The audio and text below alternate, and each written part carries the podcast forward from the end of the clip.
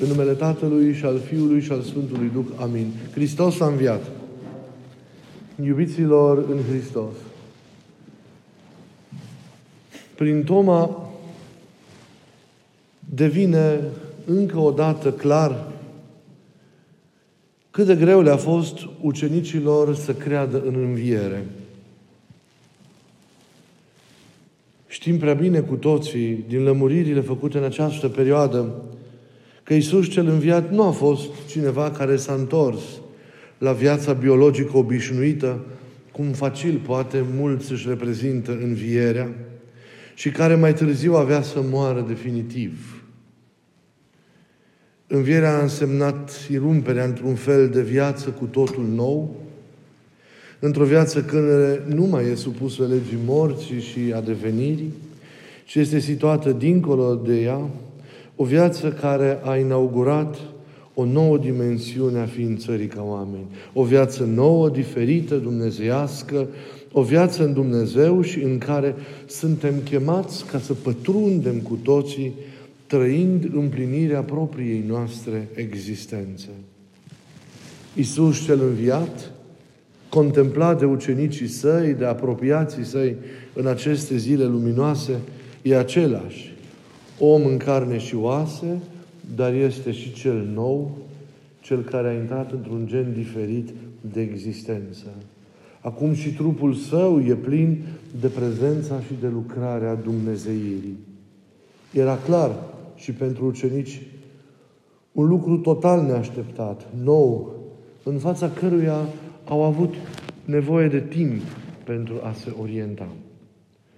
Toți au fost într-o formă sau alta și nu aveai cum să nu fii, pierduți, derutați, confuzi, sceptici, îndoielnici, întrebători, șovăielnici. Iisus vine însă în mijlocul lor. Iisus pătrunde în însăși inima acestor trăiri și încredințează pe toți de realitatea învierii sale, de ineditul tulburător al unei astfel de experiențe. El este cu adevărat, vor spune ei, trăiește și ne-a vorbit, ne-a îngăduit să-L atingem, chiar dacă nu mai aparține acum lumii în care, în mod normal, pot să fie atins. Iisus a răspuns așadar nevoilor de confirmare, nevoilor de încredințare, de certitudine ale ucenicilor săi, ale apropiaților săi. În această duminică, pentru a împlini experiența din duminica trecută, când Toma nu era de față, cum am auzit în textul evanghelic, vine din nou în mijlocul ucenicilor săi și îl încredințează pe Toma, răspunzând nevoii lui de certitudine, de încredințare concretă, invitându-l să atingă rănile și prin aceasta să facă experiența învierii sale. Iubiților, această nevoie de certitudine, de convingere, de înțelegere, de atingere a lui Toma, i-a tras în accepțiunea unora pripici, oarecum nedrept, datorită unei înțelegeri superficiale supranumele de necredinciosul, care însă nu corespunde caracterului real al lui Toma. Evanghelistul Ioan, în scrierea sa, ne lasă să îl vedem pe Toma în câteva ipostaze, iar ele ne sunt suficiente pentru a realiza că Toma a fost loial, că Toma a fost viteaz, gata să meargă, cum vedem bunoară în capitolul 11, în versetul 16, gata să meargă la sacrificiu din dragoste pentru învățătorul său. Și a fost în același timp un om lucid, cu o deosebită sete de a se lămuri. Își mărturisește adesea, cum vedem, întrebând nevoia de cunoaștere. El nu poate să stea cu minte, nu poate să stea convențional, așteptând ca lucrurile să se întâmple, să se dezvăluie, să se reveleze cumva de la sine. El întreabă mereu, caută lămuriri, pune întrebări, provoacă și așteaptă răspunsuri. Și să dăm un mic exemplu pe care cu siguranță mulți dintre voi îl cunoașteți.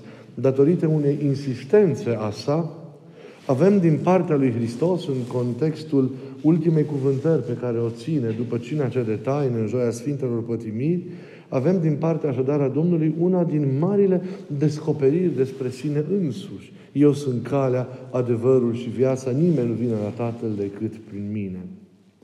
De aceea și o cântare la vecernia care inaugurează această frumoasă zi de duminică se spune Toma cel minunat a deschis izvorul dogmelor.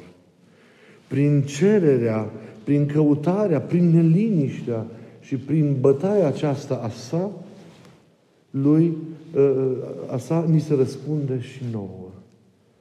Toate aceste specificități, iubiților, ale caracterului său, ale formării sale, ale structurii sale, se vedesc limpede în episodul nevoii sale de convingere, de încredințare cu privire la înviere.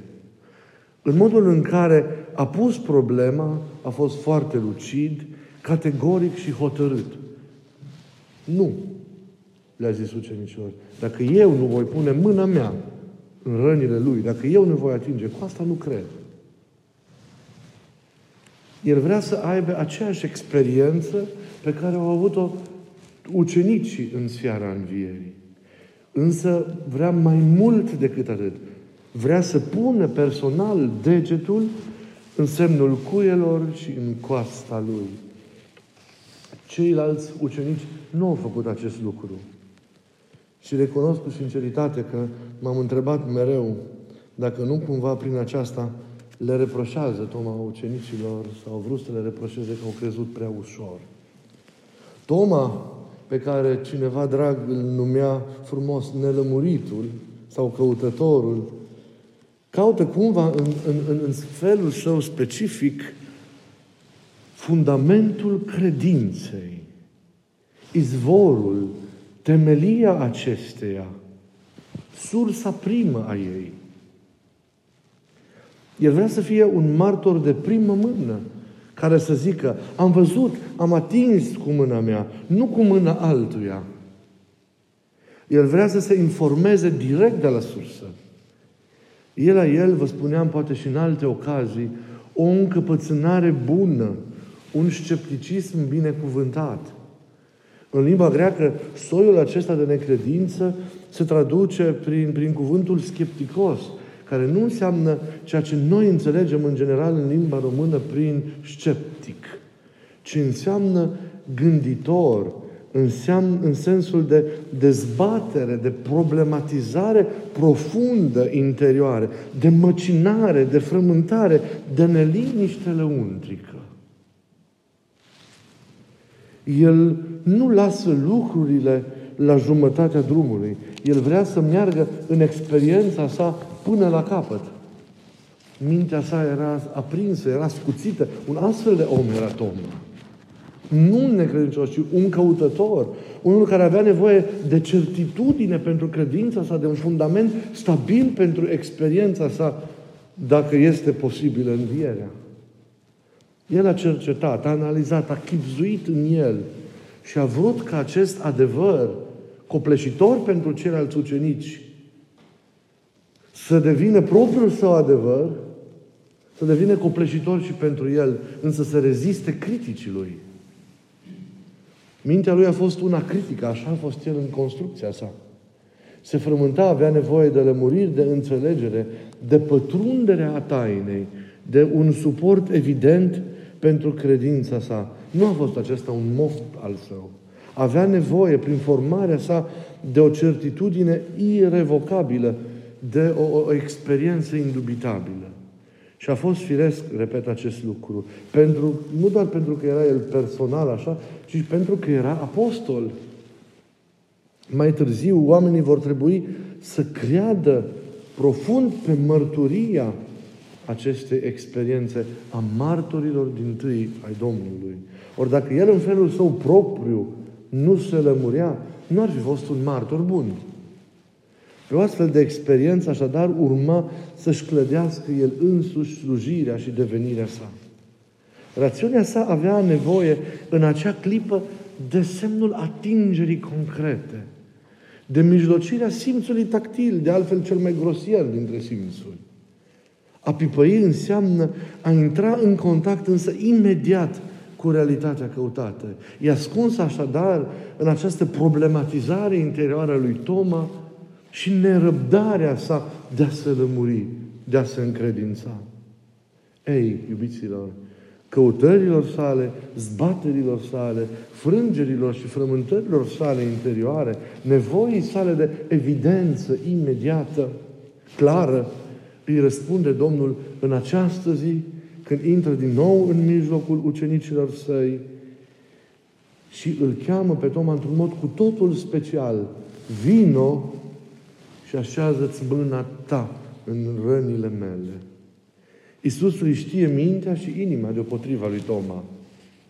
Din proprie inițiativă, Domnul îi împlinește această nevoie a ucenicului frământat. Din proprie inițiativă.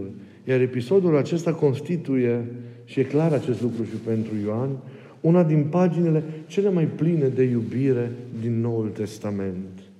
Hristos îi se împărtășește în acest mod personal, profund.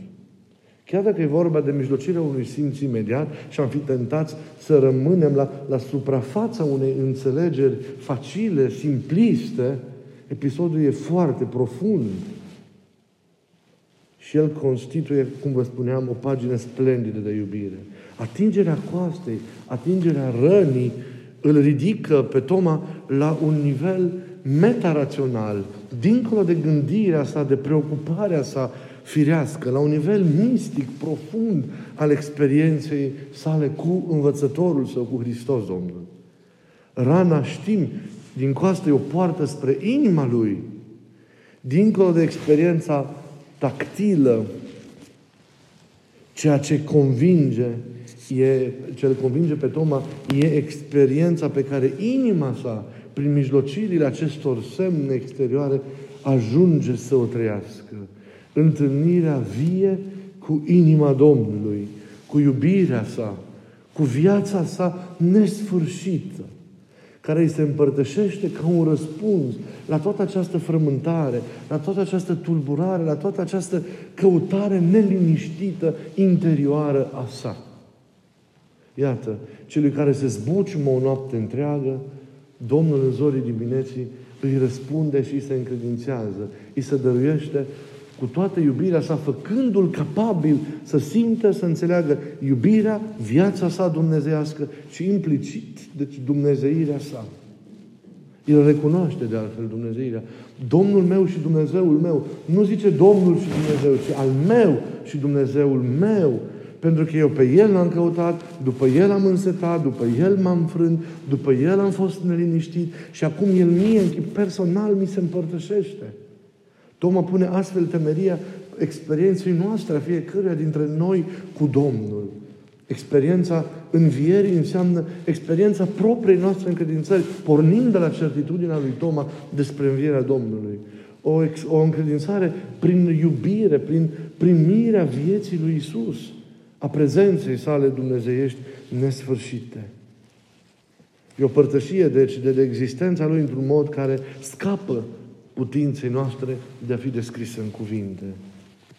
E adevărat. Vederea, experiența aceasta de, de negrăit, s-a întemeiat la Toma prin atingerea necesară pentru mărturisirea credinței. A crede însă înseamnă putința de a depăși chiar și această nevoie de atingere. Înseamnă pură vedere. Fără atingere, fără ajutorul ochilor de carne, a vedea cu un văz nou pe care experiența credinței îl suscită în om. Și anume, vederea duhovnicească, a unui nou organ de cunoaștere, a văzului interior, a văzului inimii. Iată, o experiență vie a celui care este viu. Pe aceasta o fericește Hristos, deși am văzut și e important să reținem prea bine, nu înlătură nevoia de cunoaștere, nevoia de căutare, nevoia de argument, nevoia de înțelegere a celui care Vrea să se apropie de credință a celui care așteaptă răspunsuri de la credință. A spune întrebări, a căuta răspunsuri, a avea frământări, reprezintă lucruri firești. Sunt etape necesare în procesul acesta al devenirii într Hristos. Nu poți crede de plin dacă nu te lămurești. Ai nevoie de un parcurs, de o formare a ta. Iar în această formare e important să te problematizezi, să cauți. Dacă ești motivat să-L găsești pe Hristos, te vei fermenta, te vei întreba cu privire la El. Vei avea această neliniște și neașezare bună pe care Toma a avut, această necredință a lui. Zice iar un imn de la strană frumos, o fericită necredință ta, Tomo. Ei, înțelegerea aceasta trebuie însă, pe care o dobândim printr-un astfel de demers, cum ați văzut, trebuie mereu să ajungă la inimă. Trebuie mereu să devine trăire, să devină experiență vie, experiența de negrăit a celui viu. Și este, iubiții mei, atât de mare nevoie de lămurire. Noi avem nevoie de lămurire. Noi avem nevoie de a, de a înțelege lucruri despre El, despre mântuire, despre lucrarea sa, ca să ne putem motiva credința, ca să ne putem susține trăirea și experiența. Nu vor rămâne niciodată la un nivel rațional acestea, ci mereu vor fi prin interiorizarea noastră coborâte în inimă, unde, repet, vor deveni trăiri adânci. Dar e nevoie și o are lumea întreagă nevoia aceasta de lămurire. E o căutare, e atâta nevoie de sens, e atâta nevoie de răspunsuri, există atâta nevoie, iubiților, de atingere. Lumea de azi, în mare măsură, are nevoie de experiența aceasta a Tomei. Și dacă nu înțelegem această nevoie a, a lumii de astăzi, de a cunoaște, de a atinge, de a găsi în maniera lui Toma, riscăm să îndepărtăm și să pierdem lumea. Ori noi adesea, din nefericire, refuzăm lumea această, cale, această experiență, cerându-i să se ridice, nu știu cum, dar brusc, la nivelul unor experiențe mari și adânci spirituale. Sau le confundăm pe acestea cu închiderea în epuizarea, în ritul, rânduiel și forme. Lumea, cum știți prea bine cu toții, tânjește după răspunsuri ferme, clare, convingătoare, pertinente, care să deschidă calea spre experiența credinței ca trăire. Mă întreb adesea, oare cum nu auzim această nevoie a lumii? Pentru că o judecăm prea des. Pentru că arătăm mereu cu degetul. Pentru că aruncăm mereu cu piatra în nevoia de lămurire. În exigența și în așteptarea pe care lumea o are de la cei care sunt în interior cumva și trăiesc credința. Oare în toată nemulțumirea și supărarea poate a multora pe biserică, nu auzim nevoia aceasta profundă a lumii de a atinge? Nevoia de experiență veritabilă și nu de povestiri puierile. Chiar și în împătimirea lumii e nevoia aceasta de trăire nemincinoasă a adevărului legat de credință. E deci o căutare, e o nevoie adâncă de semn. E o nevoie de a pune mâna, de a primi răspuns, de a fi însoțit, de a fi condus la viul și la inima experienței credinței. Suntem chemați să răspundem și să venim ca și Isus în mijlocul acestor nevoi, în mijlocul acestor căutări, în mijlocul acestor așteptări, în mijlocul acestor revendicări, solicitări de certitudine care vin de la semenii noștri. Ori dacă noi nu răspundem, cine să răspundă? E nevoie de această convingere pentru ca experiența credinței să devină cu adevărat o realitate care pătrunsă și trăită în inimă transformă, în via- transformă viața și contagiază lumea în jur. Apoi, mai e un lucru esențial la care e bine să luăm aminte. Rănile știm prea bine, privind de la Isus și privind la rănile pe care le purtăm fiecare în, în ființa noastră. Sunt porți de intrare înspre inimile noastre. Porți spre o comuniune adevărată și profundă dintre noi. În superficialitatea în care adesea trăim experiența vieții noastre de zi cu zi, avem tendința de a ne ascunde rănile, de a ne feri unii altora și de a arăta o imagine impecabilă despre noi, ca și când ați arăta rana pe care tu ai, ar fi o rușine. E o tendință de mascare care este un răspuns, un contrarăspuns la, la formalismul acesta în care se trăiesc relațiile dintre noi. Dar atât de important câtă vreme există încredere, să există și, și această disponibilitate de a-ți arăta rana. Da, aceasta e rana mea, aceasta e durerea mea, aceasta e neputința mea, aceasta e crucea mea, aceasta e suferința mea, aceasta e neînțelegerea mea, aceasta e tulburarea mea, aceasta e frământarea mea. Numai dacă o atingi, poți să intri în inima mea și poți să mă cunoști pe mine cu adevărat, așa cum și Toma l-a cunoscut pe Hristos. Numai intrând prin poarta acestor răni, poți să ai adevăr, adevărată experiență a comuniunii iubitoare cu bine. În afara rănilor, nu. Pentru că în afara rănii e masca și este superficialitatea. Să nu ne fie rușine. Nu poți arăta oricum pe stradă rana, dar să nu ne fie rușine să ne arătăm rănile oamenilor între care trudim, trăim și cu, în care avem încredere. E important ca unii altora să ne așezăm degetul în răni. A așeza degetul în rană înseamnă a înțelege, înseamnă a cunoaște, înseamnă a însoți, înseamnă a fi aproape, înseamnă a vindeca, înseamnă a conduce spre o trăire a unei prietenii, a unei legături extraordinare. Așa cum Toma a avut cu Hristos. O legătură care cu siguranță după acest moment de astăzi nu s-a mai rupt niciodată. La fel de nezdruncinat trebuie după această încredințare lăuntrică pe care o avem față de învierea lui Hristos această, această trăire să o avem mereu față de El și o astfel de experiență să avem unii față de alții. Neclintiți în credință, neclintiți în dragoste, neclintiți în slujire, neclintiți în apropiere. Amin.